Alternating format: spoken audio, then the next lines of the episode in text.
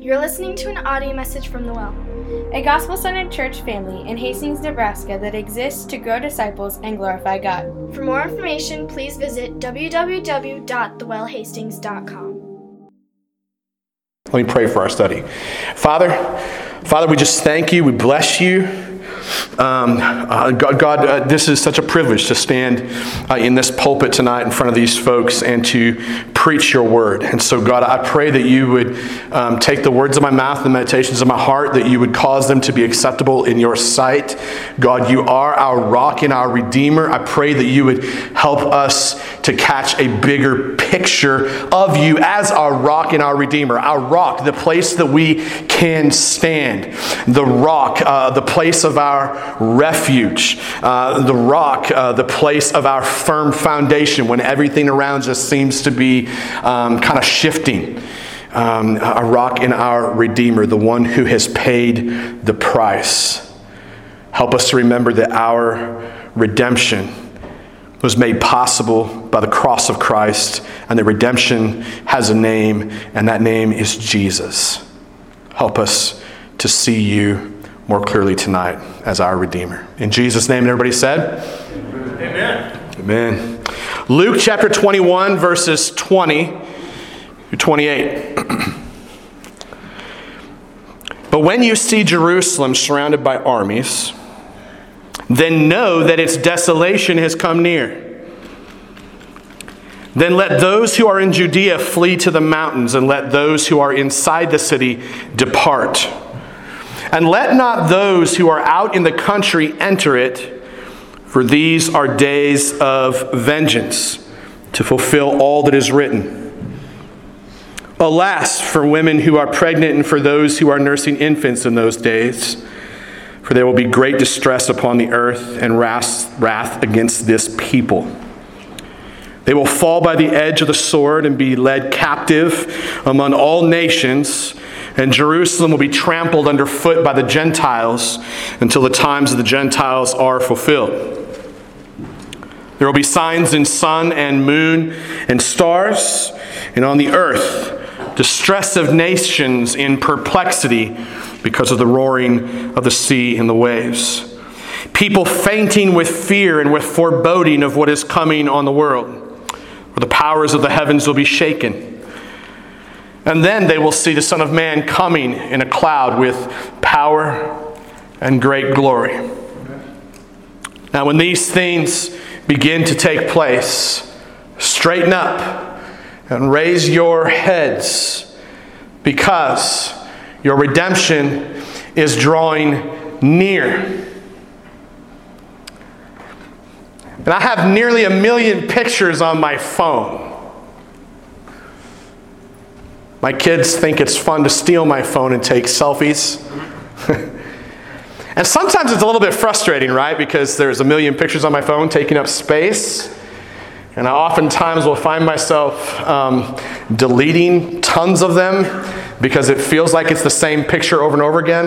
there's some sort of like a, a shutter um, setting, I think it might be called, where like it literally can take a gazillion pictures after you press the button once and you can hear the phone. Sounds like a machine gun taking pictures.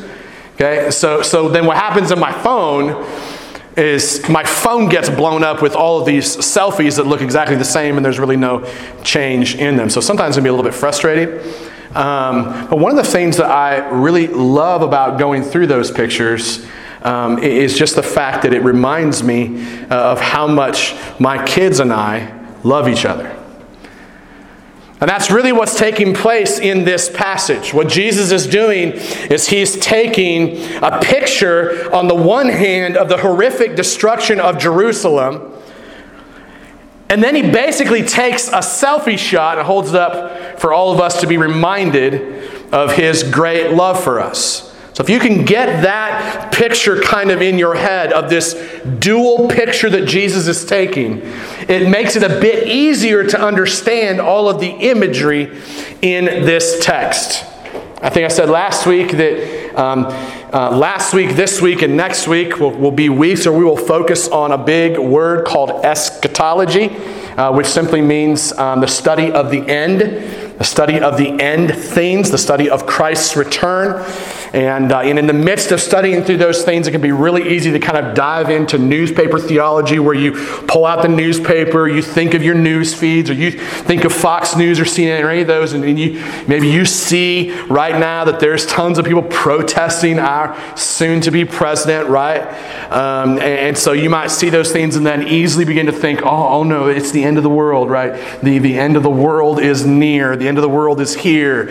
And it's easy to begin thinking those things uh, in, in, a newspaper theology mentality. Um, but the reality is, hey, the Bible wasn't written in America, number one. Number two, it wasn't written to Americans, um, and, and, and it definitely wasn't written about Trump. So I'm just going to get that out there. Just let you all just like breathe a sigh of relief, right? Okay? Okay, neither Obama nor Clinton nor Trump are the Antichrist. Um, this is this is not that. No, we're just we're not going to get. The Bible doesn't talk about them. Okay? Um, I know we can have some fun, kind of like you know, backyard conversations about some of this stuff and kind of have a riot with. But when we come to the scriptures, we come to this passage. Um, there is a context. There is a group of people that are hearing what Jesus is saying. He's speaking to a specific group of people, and it has specific meaning for them at that place, at that time in history. And then now, later for us today, it has some implications and some application for our lives. And so we need to do really good at just kind of understanding what's really taking place in this passage. Who's he talking to? What's he, what's he talking about? And what does this really mean for us today in 2016? And so, as we think about that big panoramic view that I just kind of laid out, what I want you to remember is this Jesus is basically laying out a dual picture. One is of the destruction of Jerusalem that is imminent and coming soon, and then the other is a selfie of himself. And what he's doing in the midst of doing that is he's reminding us of his great love for us. And really, the big overarching point of this whole passage is for us to, to either A, come to know or come to terms with the fact, or to be reminded that our redemption is near. Your redemption is near. Near. It's, it's more than a possibility. It's not just a kind of a cool opinion. It's near. And redemption is the truth that, that we all need Christ. It's not some faraway thing to be grasped is something that is very near to us. So, as we break down the text, one of the first things that, that I see, as I've said a minute ago, is that Jesus describes the destruction of Jerusalem. Specifically, he really hones in on this in verses 20 through 24.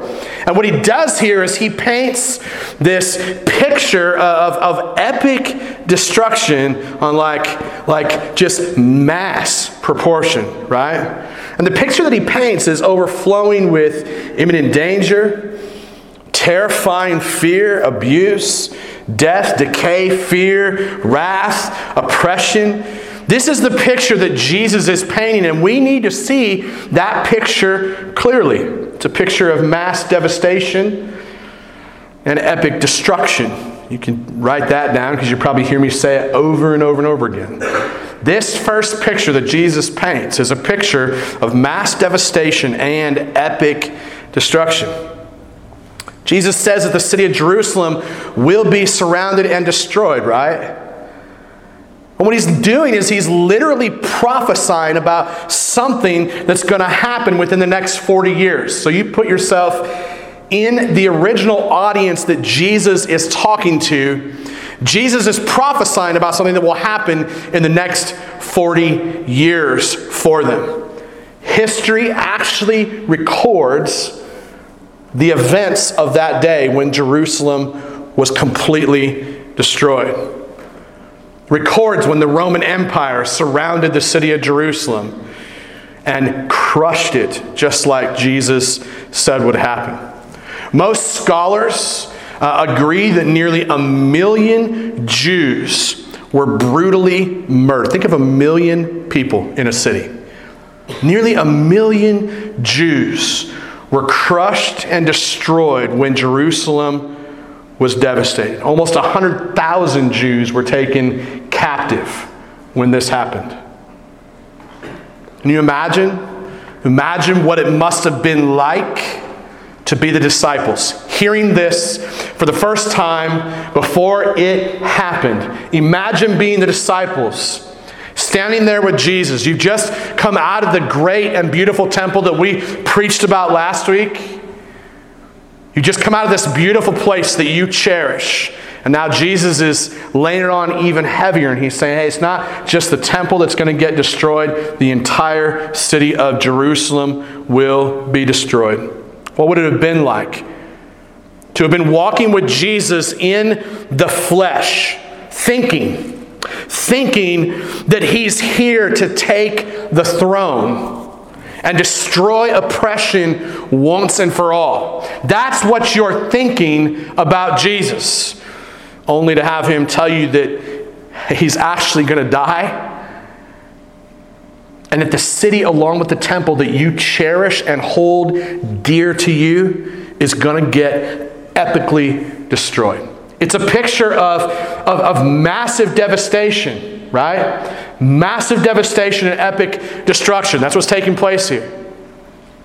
Jesus goes on to say that, that people will need to flee the city and stay away from the city. He says, people that are in the city when this happens are going to need to leave. And those who are outside the city should not come to the city. Cities are often viewed as places of safety and refuge. Think of your safe place. Think of your safe place that you go to. For some of you, I, I don't know, but for me, for me, my, my safe place is, is back next to my garage right? Where my fire pit is. And, and I, I spend my life serving people, right? And so my place of safety where I try to get away, unless, unless I've invited somebody to be there, that's, it's my patio um, with my cigar and my fireplace and my cold drink, right? That's, that's kind of my place of safety and refuge. and you know, when, when someone kind of comes and invades that, and I have, my, my hairs go up on the back of my head, and it, it's ridiculous. Like, I'm just, it's, it's ridiculous. This is their place of safety and refuge. And what Jesus is saying is it's going to get destroyed. Most people would rather be in a city where resources are readily available during uh, like cataclysmic events, massive storms. Most people will head for the city. You always hear that term, head for the hills. Most people actually want to head to the city because there's more people and more resources there. It feels safer. It feels like a place that you can hide out. You imagine what it must have been like for the disciples. Put yourself in their place again. I'm going to constantly try to take you back and place you in the seat of his disciples so that you can wrestle with what it would be like to be them, so that we can then make application to this later. What would it have been like to have been the disciples and to have Jesus basically creating this category in your mind? It's a, it's a new category. The category you've always thought in, the box you've always thought in is Jerusalem, and the temple is a place of safety and refuge. It's a place that I cherish. And Jesus comes in and creates this new category. The place that you once thought was safe is no longer safe. He creates this new category. The place that you once took refuge in, is no longer going to be a place of refuge. He's painting a picture for us of mass devastation and epic destruction, right? He's basically destroying everything that the disciples thought was going to be good and true. Jesus follows that up by saying that the destruction of Jerusalem is basically going to fulfill Old Testament prophecy. Think of the Old Testament if you're familiar with that much. And if you're not familiar with it a whole bunch, just, just, just think about your familiarity with, with the concepts of like judgment in Old Testament proportions, right? Maybe heard phrases like that. And the Old Testament prophets, when they wrote, and they always warned God's people of the price that they would pay for their unfaithfulness. And what Jesus is doing is he's drawing his disciples' attention to Old Testament prophecy. He says this in verse 22 when he says, These are the days of vengeance. He's talking about his father, he's talking about wrath. He's talking about that side of God that makes us sometimes the most uncomfortable. These are the days of vengeance to fulfill all that is written. Meaning, these things have been written about, they've been prophesied previously. Moses, Jeremiah, Micah, Zephaniah, and those are just some of the Old Testament prophets that spoke of these things. Daniel, these are just a few of the Old Testament prophets that pointed forward to this kind of judgment. They warned Israel of the coming destruction of Jerusalem. They warned Israel this would be a consequence for their sin. They warned Israel in regards to their disobedience and their continued rejection, their continued stiff arming, their continued plugging of their ears, their continued covering of their eyes. The prophets wrote and warned Israel of these things. This wasn't the first time that God had withdrew his hand of protection on one side and then extended his hand of discipline and correction and wrath on the other. Anger. This wasn't the first time.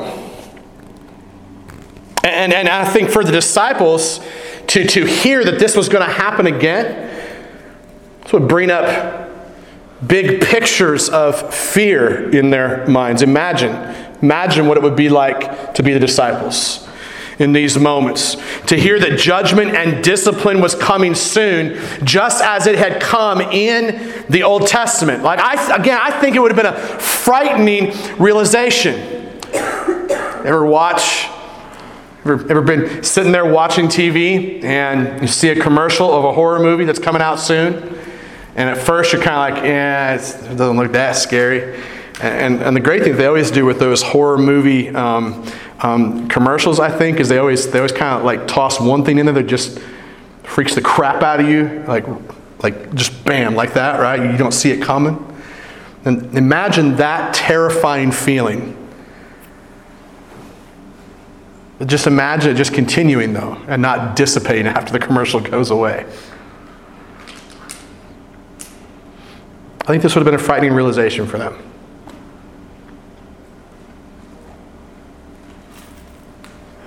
Can you see that Jesus, like when he prophesied these things, he did it because he knew that many people within Israel were going to reject him in a few days. Like he knew that. He knew that they were going to reject him and murder him on a horrible cross of execution in just a few days. Can you feel what that reality uh, must have felt like for Jesus' disciples? He's painting this picture of, of mass devastation and epic destruction based upon their unfaithfulness and their sinfulness.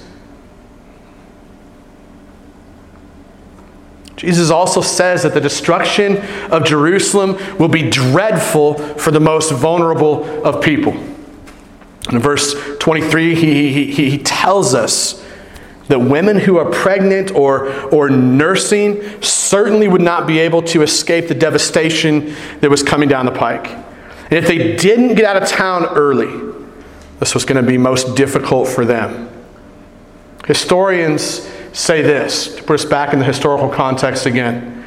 Historians say that the Romans surrounded the city of Jerusalem for so long before they actually destroyed the city that nobody could get out of the city to get resources. They ran out of resources. Imagine yourself locked in your home, surrounded by an enemy that you cannot defeat Imagine that. You can't get out of your home. They turn off your water, they turn off your lights, you're out of food. What happens? And the historians and scholars say um, that what set into the city of Jerusalem was starvation of epic proportion cannibalism, human sacrifice. This is what took place as Jerusalem was being destroyed. Cannibalism, human sacrifice, and infighting within the city's occupants. They basically turned inward because of the enemy that had the, the city surrounded. They say that this, um, this destruction of the city took more lives in, in, in, than, than, than could nearly be counted. Some say it was about a million, while 100,000 were, were, were taken captive. But for the most vulnerable of people, this coming destruction of Jerusalem was going to be worse. Absolutely terrifying for them. Can you imagine children just walking down the street? Your own children starving, and you can't do anything for them, dropping dead. I think for us in America, I think it's hard for us to comprehend this. And I think it's important for us to have these categories created in our minds.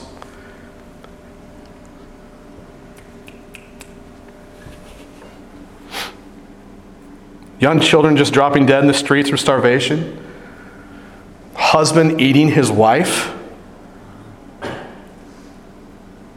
That's horrifying. Right? Piles of dead babies in the street. There's one historian that said this. He said that, that some of the horrors of the destruction of the city of Jerusalem were far too graphic to even be recorded. That's how bad it was. It's a picture of mass devastation and epic destruction. Jesus says that the destruction of Jerusalem will only be a continuation of the trampling of the Jews. He prophesies that this trampling of the Jews will continue until the times of the Gentiles are fulfilled. Without spending a ton of time there, what I think Jesus is saying here is that Israel will be trampled on, oppressed, abused, and slaughtered until the time of the Gentiles are over. And I think that the time of the Gentiles is over when Jesus returns. I think it will continue until then. My understanding of the study of, of what Jesus is saying here is the time of the Gentiles began sometime before this, and it will continue until Jesus returns. Can you imagine hearing that?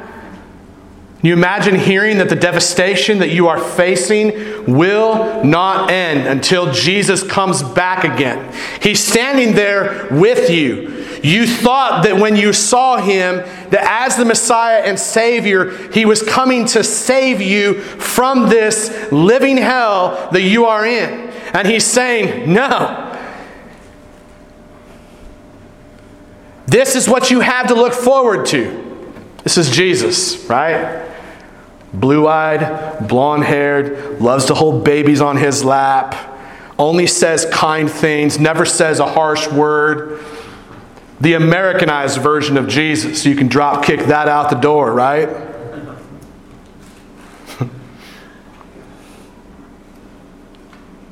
Has just described the, the destruction of Jerusalem in, in some very graphic ways. He's told his disciples that the things that they cherish and love are going to be destroyed. He's telling them that their place of safety and refuge will become a place of destruction and death. He's telling them that horrifying wrath and anger is coming on account of mankind's disobedience, rejection, and unfaithfulness. He's telling them that destruction is coming and it's too horrifying to describe every single detail. It's almost it's almost like this is the beginning of the end rather than the end itself. How devastating would that be to hear?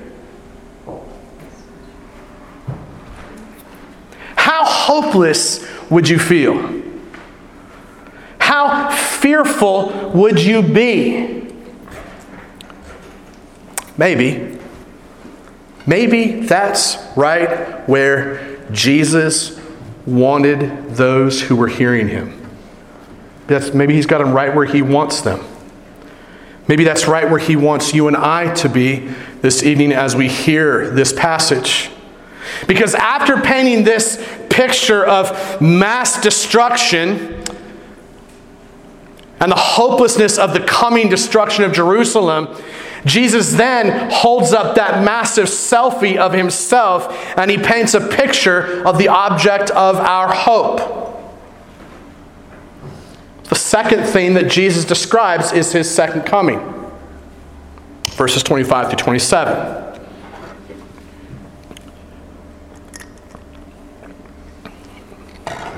Think about it. What will it be like to be alive on earth during the time of Christ's return? What will be happening in the world when Christ returns? What will it be like? These are some of the questions I think Jesus kind of answers as he works through this description of his return and as he paints the picture of our hope, as he takes that massive selfie.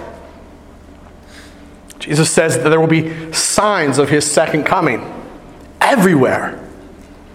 There will be signs in the sun and the moon and the stars all over the earth as nations wage war with one another all across the oceans and the seas as natural disasters erupt everywhere. This is a picture of total pandemonium, right? Across the earth. And as the cosmos and all throughout all of God's creation, everything comes unhinged, so to speak. Can you imagine what that will be like to experience that? That's what will be happening when Jesus returns on this cloud in power and glory.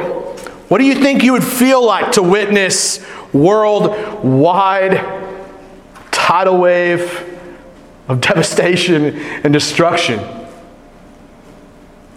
do you think it would feel like to stand on your front porch in front of a massive tidal wave bearing down on your home and you are completely and absolutely powerless to stop it? Or maybe watch as countless tornadoes spin recklessly around the world. Not, not just down Tornado Alley, but around the world.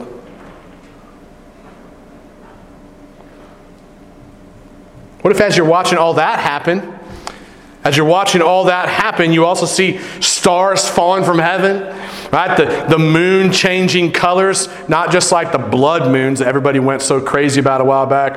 Oh, it's a prophecy. Jesus is coming back. Yeah, guess what? He didn't. Hmm. Newspaper theology, right? The picture that Jesus paints here is not like an ongoing um, timeline with all these different things going to happen at certain points. It's all happening at once. Everything is coming unhinged. Maybe as you're experiencing that, maybe look at the sun. Like the sun is just shaking uncontrollably. Foreign nations are dropping bombs in every community across the world. What would you feel like if this were happening all at once? What would you feel like? Jesus says it this way He says that people will be afraid because of the chaos in the world. And the picture Jesus uses here is of people actually fainting from their fear and their anxiety because of what's happening across the world. It will be as though the very foundations of heaven itself are getting rocked beyond control. It's as though the sinful spin of our world towards widespread pandemonium and destruction will be unstoppable and uncontrollable. Can you imagine what that sense of an absolute lack of control feels like? A sense that you can do nothing to change where things are headed. Can you imagine a total sense of helplessness deep within your heart as you stand on your porch as you see those things happening? Well, one scholar says this. He says, The unbeliever stands on his porch in fear because this is the end that he or she has hoped for. This is the end of all that he or she has hoped for. But the believer in these moments stands in confidence with his or her eyes turned towards heaven, awaiting the return of Christ. Which side of the coin are you on tonight? If you're here and you don't believe in Christ, then you stand on one side, hopeless and helpless to change the coming destruction or to save yourself from it, right? But if you're here and you're a believer, you don't have to walk in fear. You walk with your eyes locked on Christ because your redemption is near. Right? Jesus says that people will see him coming in the heavens. He specifically says this He says, Then they will see the Son of Man coming in a cloud with power and great glory. This is a picture of our conquering king who is returning to set everything right in the face of total destruction mass pandemonium, the loss of hope. Christ is the picture of our hope. It is Christ that we sing to when we sing worship together. He is the audience of one that every one of us lives for. Why? Because He is our hope. The Apostle John described the same thing this way. Now, some of you might remember the Apostle John as being the one whom Jesus loved meaning that Jesus didn't love anybody else, but Jesus had deep affection for the Apostle John. John was part of Jesus' inner three that he spent most of his time with. John was the one that he spent most of his time with. At the end of his life, before dying at the cross, Jesus looked at John and he said, Take care of my mom. Such a human side of Jesus at the cross to be worried about his mom. Right? John writes this in the book of Revelation. Revelation 19, 11 through 16. You guys hear me reference this a lot because it's one of my favorite passages of all time. Why? Because this is where our hope lies. Listen. Revelation 19, 11 through 16. Then I saw heaven open, and behold, a white horse. The one sitting on it is called faithful and true, and in righteousness he judges and makes war.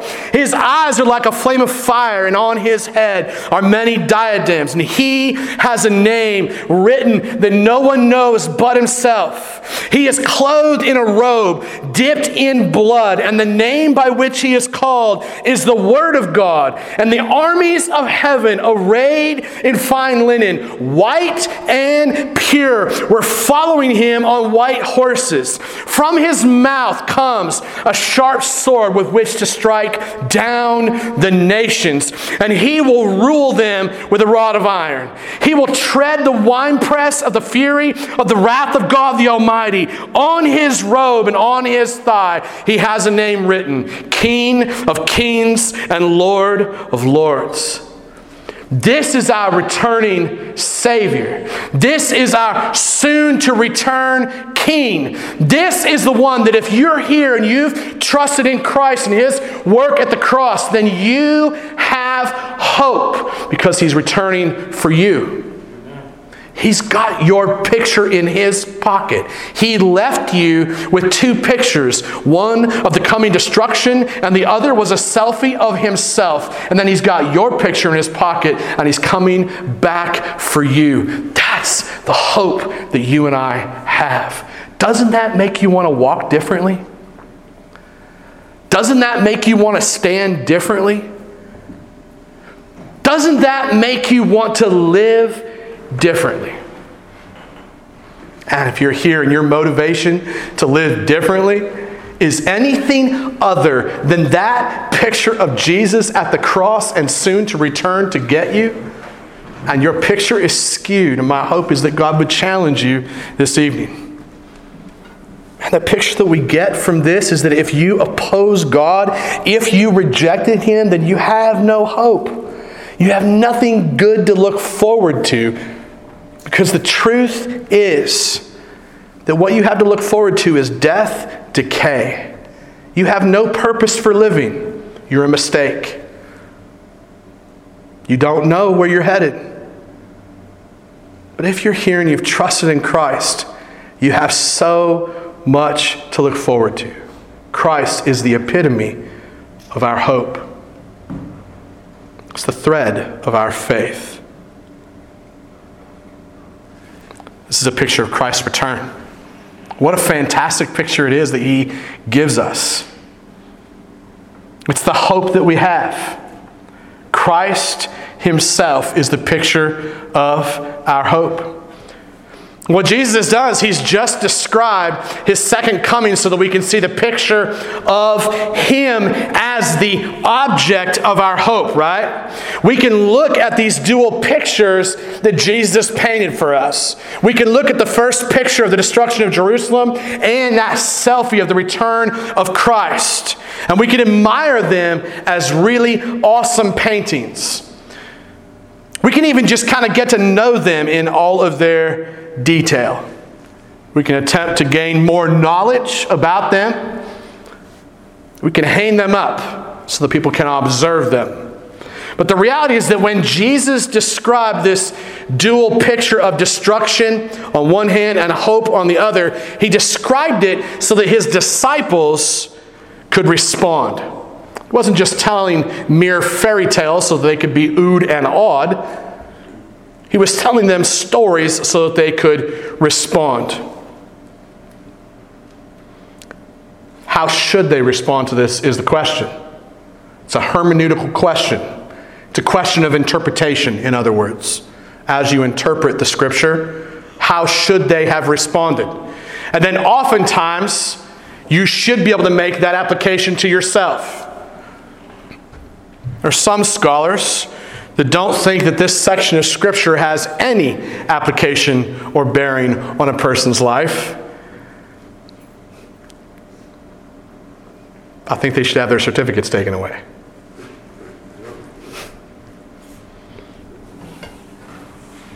How should their hearts be provoked in these moments?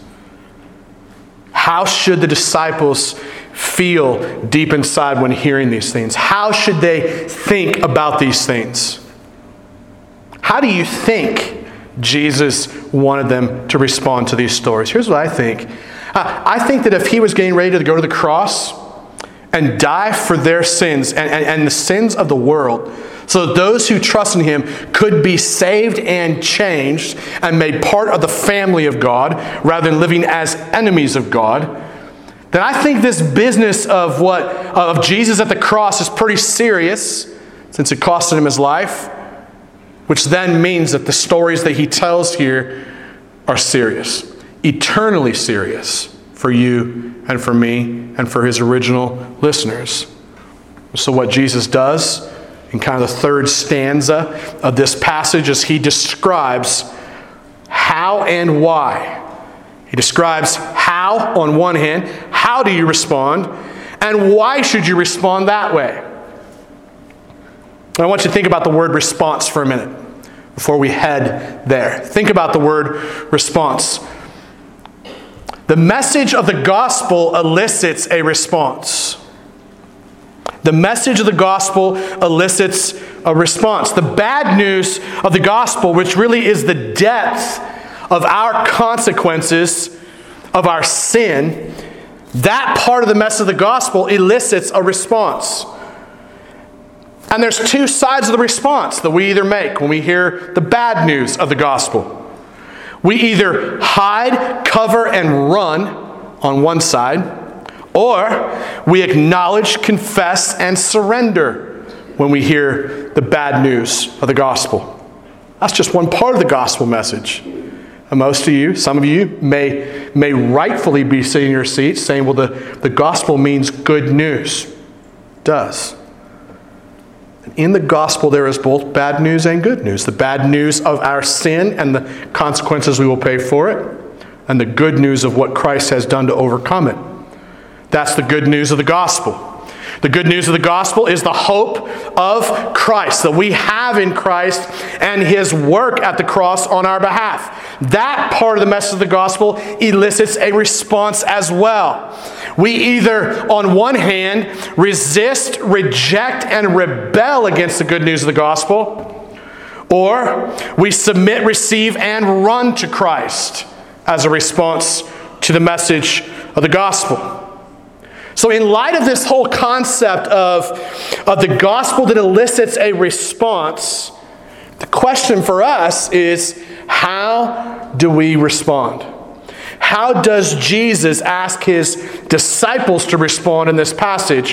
Why should they respond in the way that he asked them to respond? And then how does that apply to us? Jesus says this, verse 28, that in light of the coming destruction and his return, we should straighten up and lift our heads. Whatever does that mean? Straighten up and lift your heads, right? He actually says it this way, verse 28. Now, when these things begin to take place, straighten up and raise your heads because your redemption is drawing near.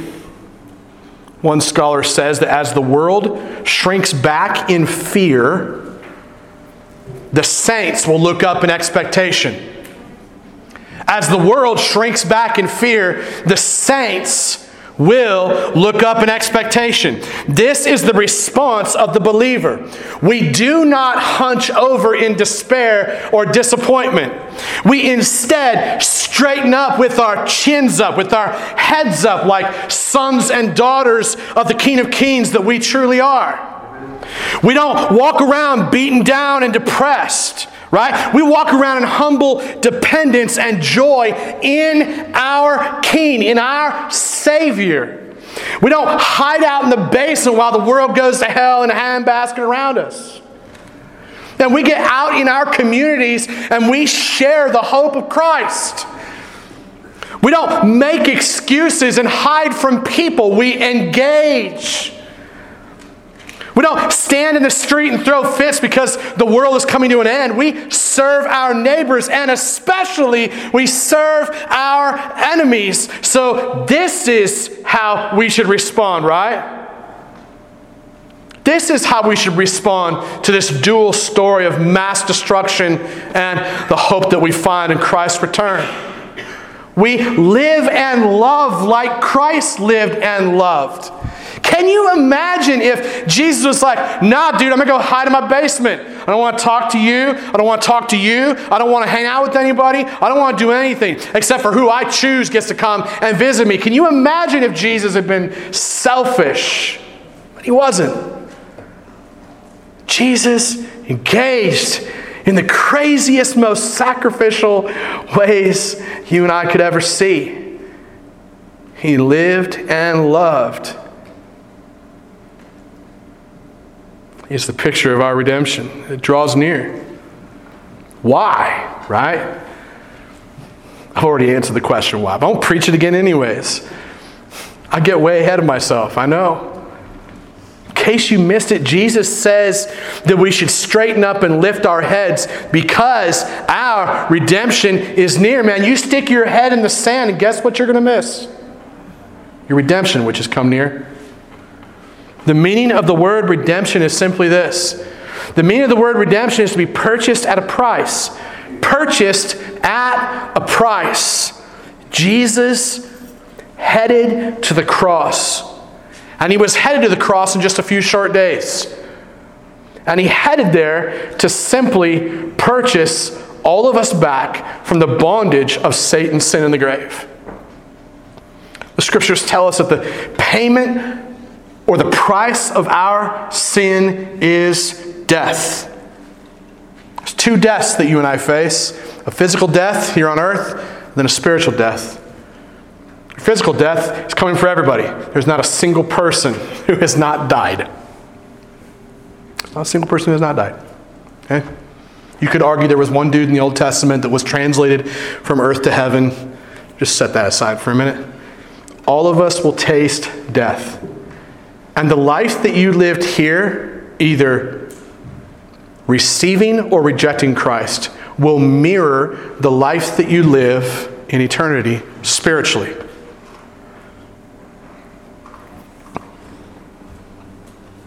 The payment for that death, both physical and spiritual, was paid by Christ. He paid that price for you and I so that we could be redeemed. Why should we respond to this passage by straightening up and lifting our heads? Why? We should respond this way simply because our redemption is near. Our redemption is at hand. The price has been paid. The payment to purchase you and me back from the realm of Satan, sin, and the grave, back from death, back from rebellion, back from living as an enemy of God. That payment has been paid. The redemption was paid in full upon the cross of Christ as yours and mine's perfect Savior was nailed to the cross. We should straighten up with our heads up because our redemption is near. That's the whole message of this passage. The whole reason that Jesus paints these two pictures is to remind you the payment's been paid, the purchase price has been paid, redemption has been paid. Redemption is near. So as I wrap this up, I, I want to wrap it up with a couple of closing reflections that I hope would be helpful. I know I've answered this question a lot, but it's worth continuing to ask. Talking to the people in Porterbrook yesterday, and we were talking about drilling the depths of the gospel on one side, as well as drilling the depths of the sin in our hearts. Um, it's, it, it, it's, an old, um, it's an old connection to a, a, Puritan writer named John Owen who talked about um, the mortification of sin, which is to, is to chase your sin down and kill it. Paul says in Romans, you better be killing sin before it kills you. Okay? And so I'm, I'm taking some bunny trails here to just simply say that it's, it's good for us to drill down into the depths of the gospel if you just drill the depths of your sin without drilling the depths of the good news of the gospel and the picture of the cross of Christ, you will be left in despair. That's where you'll be left. You will only have the one picture of this mass destruction that is, that is more horrible than, than words could even describe, right? That's the only picture you'll be carrying around with you. If you truly mine the depths of the gospel with the picture of the cross of Christ and the empty tomb in view, then you'll be carrying around a selfie of Jesus, trusting in Him in the face of all of that horrifying stuff. Right? So, to continue drilling down, how does this passage apply to our daily lives? I know I've spoken in terms that are probably way up here for all of us. I do that oftentimes. And I want to try to get us down to grassroots level for a minute. How do you connect this passage to your heart, to your mind right now? What does it mean for us in 2016 to think about these two pictures and the fact that redemption is drawing near? I want you to think about this. As you think about racial issues and poverty in our community, how do you feel and, and what do you long for? as you think about those issues. As you think about broken marriages and the pain of hurting relationships, what do you feel and what do you dream about and what, what makes you angry? What, what causes you to feel depressed? What do you long for? What do you want? What do you think you need? Right? When you realize that there is no safety or refuge in this world apart from Christ, what are you motivated to do? As you think about the people that you love who are openly rejecting Christ and, and, and, embracing a destructive worldview, what emotions are you aware of deep within your soul? Each of these questions would be good for all of us who are hearing this to spend some time with. It's easy to hear all of these questions in one great big swarm and feel a bit overburdened, right? It would be good for every one of us to take these questions, list them out in light of these two pictures and the fact that redemption is near, and do some good gospel homework in your heart. If you're listening to this and you haven't received Christ, then, then what fears or objections, even, are, are you aware of deep within you? When you're faced with the fact that you have no control over the direction of the world that we live in, how are you challenged in these moments? When you think about Christ's return to bring completion to his work of redemption in the world, how, how maybe are you encouraged? And when you think about the horrors of this life and the hope that we have in Christ, how are you moved? Jesus has painted for us a dual picture with a practical response. He's painted this dual picture of the destruction of Jerusalem and his second coming to encourage us to straighten up and get our heads up.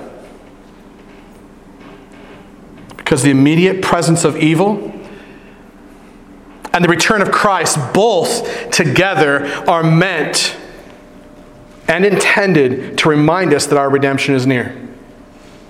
Redemption is within our grasp. Redemption is more than a possibility, it's more than an opinion. It's the truth that you and I need Jesus. Redemption isn't some faraway thing to be grasped. Redemption does have a name and a face, and that person is Christ. Your redemption is near. How do you respond moving forward? Let's pray. Father, as our, uh, as our music team comes to lead us in closing uh, a song of worship, Lord, I pray that you would uh, take this message uh, God, I pray that you would challenge us with it. I pray that you would um, turn our hearts to, um, to worship you in these moments. Lord, I pray for anybody who is here that walked in feeling um, depressed, down, discouraged, um, fearful even. And, and God, I pray that you would use this message and this, this, this kind of tr- this kind of tri picture. Um, uh, first, of the destruction of, of, of things that we hold dear um, as well as the hope that we have in you. And then that third piece of how we can respond, God, I just pray that you would use that to uh, encourage us. If there's anybody here who has not surrendered to you, God, I pray that you would use it to draw them to you.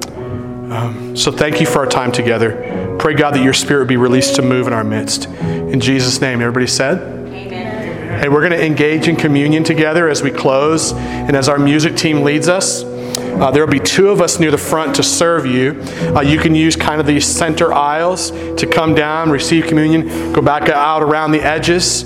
Um, some of you might be wondering um, who can take communion, and uh, we just simply say this you do not have to be a member of our church to receive communion. Um, but you do have to be a Christian. You have to be somebody who is trusted in Christ. And that doesn't, here's what that doesn't mean. That doesn't mean that you prayed some sinner's prayer. You know, it doesn't mean that you prayed through a list of bulletins. It doesn't mean that you have all your questions answered. It does not mean that you know systematic theology by heart or that you've even read that book. This simply means that you've caught a picture of Christ and you've caught a picture of the depth of the depravity of your sin and you're understanding your need for Christ, and though you don't have all your, your questions answered, you're trusting that when his body was broken and when his blood was poured out, that that was done on your part. He did that for you so that you could trust in him. He paid the price that you and I should have paid, that we could never pay. We, we could never pay it. Because the only person that could pay that price would be somebody who was perfect. Broken people can't fix broken people. That's why this message is so important. And so when we take communion, we take it remembering the broken body and the shed blood of Christ. And so you may have you may have come to that realization right here right now. Deep inside of you, you may have said, Yeah, I get it. That's where I'm at. I, I'm trusting in Christ from this point forward. Come hell or high water. Right? Trust in Him. Now, you just come, you can celebrate with us. Um, but if you're here, you're not a believer, uh, we would ask that you refrain from that because it, it, really holds no meaning for you. Glad you're here. Thankful you're here. Love to pray with you if that would be helpful. Um, we just don't want to lead people to be engaged in religious activity for the purpose of being engaged in religious activity. We want you to engage in this because it has meaning for you. And so there'll be two of us here to serve communion, and then we'll, we'll stay near the front to pray with any of you. If you have needs, you have things that we could pray with you about, questions you have that were provoked because of the sermon, questions you have about kind of who we are as a church family, those kinds of things. We would love to talk to you, to pray with you. Um, and so I just invite you to come now. Everybody, please stand with me as we prepare to worship and engage in communion. Thanks for letting me preach. Love you guys.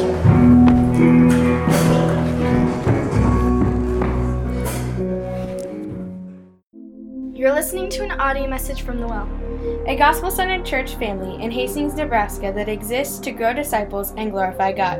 For more information, please visit www.thewellhastings.com.